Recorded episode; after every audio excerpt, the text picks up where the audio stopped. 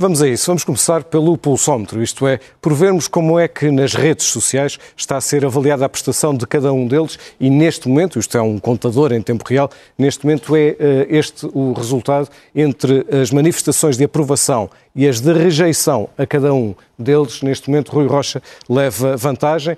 Recordo que este pulsómetro fica aberto durante 18 horas, portanto, o que aqui está vai evoluir. Entretanto, vamos ao fact-check.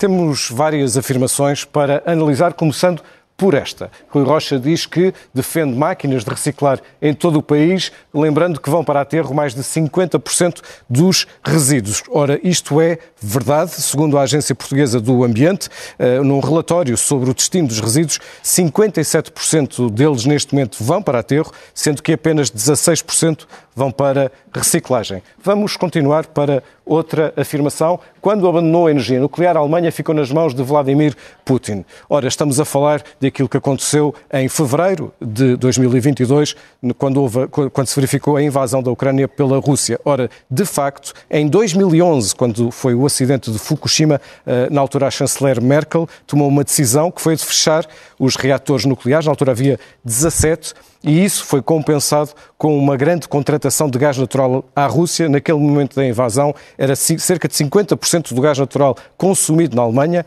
vinha da Rússia. Essa parte é verdade. No entanto, desde esses acontecimentos, e daí o sim, mas a Alemanha tem feito uma compensação para reduzir essa dependência. Essa compensação é essencialmente através de carvão, mas hoje a Alemanha já é muito menos dependente da Rússia do que era naquela altura, daí o sim mas. Mas vamos continuar.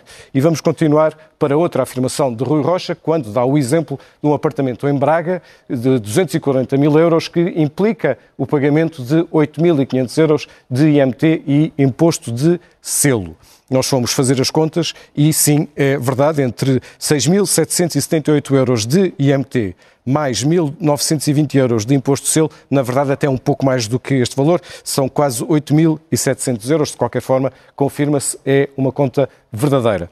Vamos agora analisar declarações de Inês Souza Real, quando disse que a economia verde criou mais 28% de trabalhos para mulheres do que outra área da uh, economia.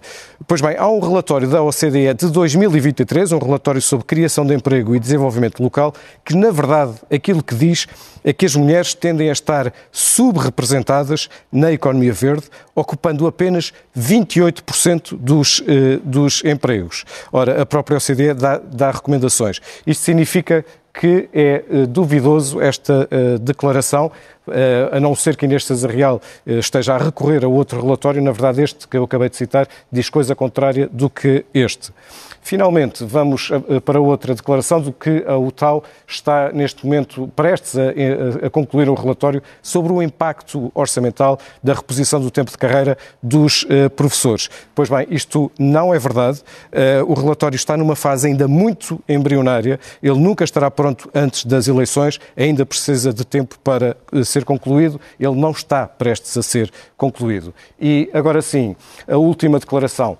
O PAN, com uma deputada apenas, foi o partido que mais iniciativas fez aprovar na Assembleia da República. Esta declaração não é de hoje, é de um debate anterior com André Ventura e é uma declaração verdadeira, ao contrário do que dissemos naquela altura, porque contámos naquela altura apenas com os projetos de lei, e, em projetos de lei o PAN não lidera, mas em iniciativas, que inclui resoluções, inquéritos, enfim, uma série de atividade parlamentar, é verdade, o PAN um, liderou neste, neste aspecto.